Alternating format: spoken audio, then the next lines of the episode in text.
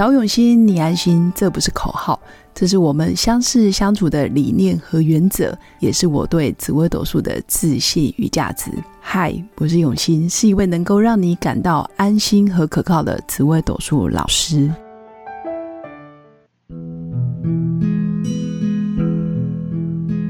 Hello，各用心陪伴的新粉们，大家好，我是永新。今天声音有点沙哑，原因是因为。这几天大概是我人生非常丰盛的几天，呃，跟很多朋友分享我在这么多年来学习命理，包括在学习心理学或者是教养课，包括之前又学过灵魂、灵魂学，还有赛斯到八字啊、风水啊、紫微斗数啊等等等。我突然发现，其实人生是一部倒着走的回忆录。所有你现在需要的一切，或者是你今生所需要的一切，其实早就准备好了。我在很多因缘巧合之下，我发现过去十几二十年前做过的事情，那现在一一派得上用场。包括我将近二十年前学的 NLP 的老师，竟然是我在大陆好朋友哥哥的同一个老师。嗯，我不晓得该如何去形容我的。经历其实一直都不断在累积。过去以为这些资历用不上，或者是觉得啊这个人不重要，或是这段关系我没有特别的去经营，但是在日后其实它都会一一的浮现。我相信新粉大概也不陌生，可能就会听过类似种子法则这种东西。那我今天想跟新粉分享的是，其实紫微斗数命盘重不重要？那真的有那么重要吗？那重要的是什么呢？表面上的伪装，如果我装的非常好，装的非常和善，装的非常有钱，或是装的非常有爱，那有没有人知道我是装出来的呢？我觉得这个主题啊，真的非常非常的严肃。因为我最近有认识很多好朋友，原本他不知道自己的命盘，所以他认识我的时候，他知道我是紫薇斗数老师，他就会觉得说，哦，就是命理老师可能会贴人家标签啊，你命宫紫薇，你就会怎么样怎么样怎么样。你是命宫太阳就会怎么样怎么样怎么样？其实我刚开始都是笑笑的，因为我觉得当我在接触命理的最初那几年，我确实是非常容易对号入座。比如说你是命宫怎么主星，你有什么行为表现，我确实会啊，很像摄影机这样把它摄，就是录下来，或者是把它拍照下来，我就知道哦，你是命宫什么主星。所以跟我很好的学生或者是很多人的好朋友都知道。我不会记得你的名字，但我会记得哦，你曾经是我课堂上的学生。你命宫可能是子相的，你命宫是啊廉贞，你命宫廉妻，你命宫天机，你命宫天府，在哪个位置，其实我都记得非常清楚。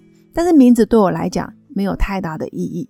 我确实有很容易联想出你的行为，然后跟你的命盘做结合。但随着认识新朋友，说真的，你没有命盘，我也不在乎。因为我觉得我跟你的友谊，或者是我们的情感交流，不是建立在你命宫什么主星，而是这几年我更放下命盘，我真的真的不想要成为命理老师。如果新粉很想跟我聊天，欢迎预约跟我聊一对一咨询，我都很愿意。那如果不看紫微斗数命盘，我依然可以跟你聊天，因为我觉得命盘真的就是一个工具。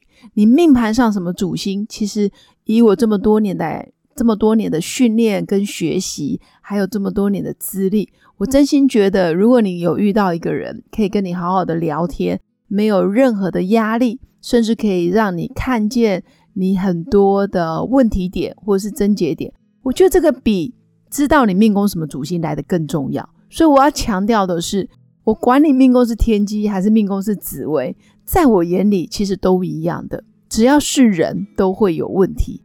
但是你不要假装你没问题。如果你假装你没问题，那你的问题真的很严重。也就是说，我们常说，哎，你生病了，但是这个人没有意识到他生病了，他已经癌症初期、一期、二期，他需要去就医了，他还在自我安慰说，哦，我很好，我很健康。明明婚姻都已经快要破裂，明明他的感情生活都已经。让他非常的忧郁、恐惧，可是他还是会告诉别人：“哦，没有，我有一个幸福美满的婚姻。”那其实就是自欺欺人。所以今天很想跟新粉分享的是，你表表面上的伪装跟表面上装出来的样子，谁知道？说真的，没有人知道。但是有一个人一定非常清楚，就是你自己内在的潜意识，它都是一分一秒、每分每秒都帮你记录下来了。你想躲都躲不掉，除非你真的刻意的去觉察，或者是去发现，在冰山底下的潜意识到底发生了什么事情。那什么叫做冰山上跟冰山下？可以跟新粉做一个简单的分享。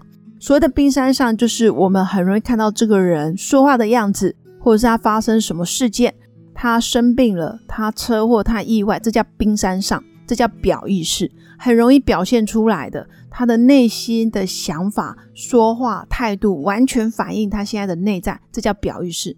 但是也有很多潜意识的啊沟通。比如说，他发生了严重的车祸，或者是他家族里面不断的有感情的轮回、感情纠葛、感情是非的事件不断的轮回，或者是他们家族里面不断的有呃精神方面的问题发生，这个都是会变成潜意识的沟通，或者是你嘴巴没有说的，但是你的肢体语言表现的非常的紧张，或者是你会常常因为看见某些人的表情，或者这些人的长相。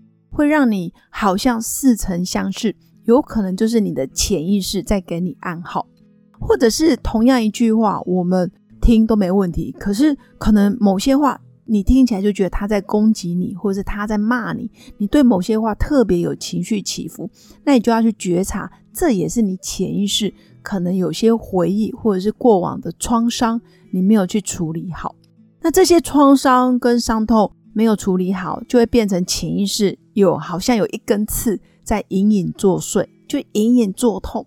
那这根刺可能轻一点，可能让你就是皮肉里面插在皮肉里面，你还有机会自己去拔起来。但如果你伪装的非常好，比如说二十几岁发生过某些创伤，你告诉自己你没事。三十几岁啊，我很好；四十几岁，我全然都好了；五十几岁，我根本没有发生过。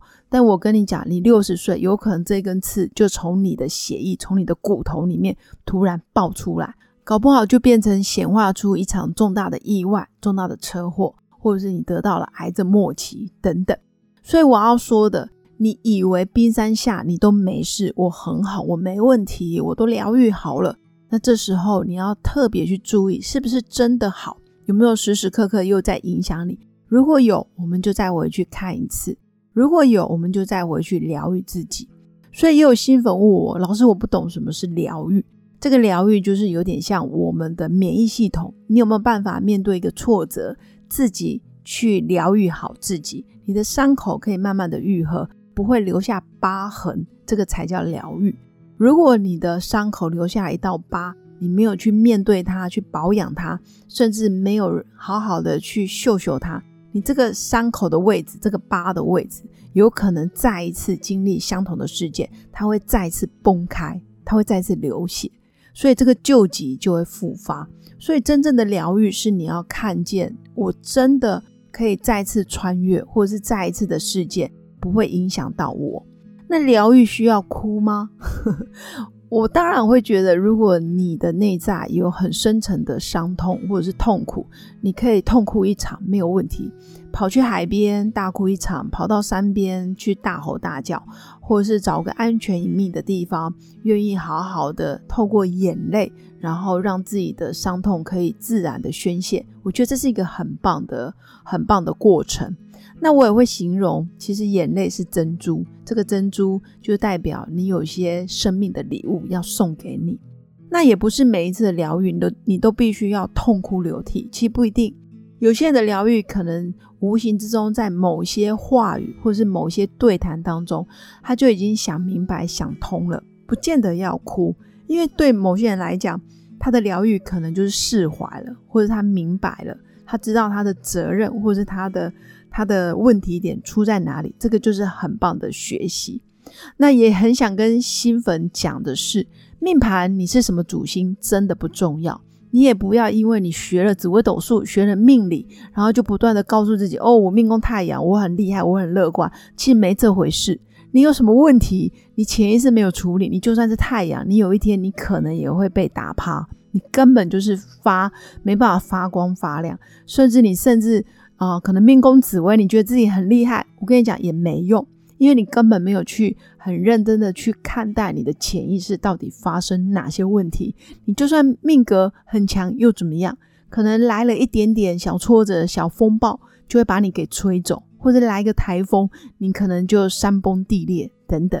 所以我要讲的命盘主星固然可以增加自我了解，或者是更知道我要如何去知命造运，但是更多时候是你的潜意识，你有没有去觉察到你的情绪起伏？你没有想到的，或者是家族中不断浮现的、不断重复的，这个都很容易是你这辈子最重要的功课。所以这么多年来，我真的看了很多命盘，有很强的，很弱的，有很凶的，也有很多吉星聚集的。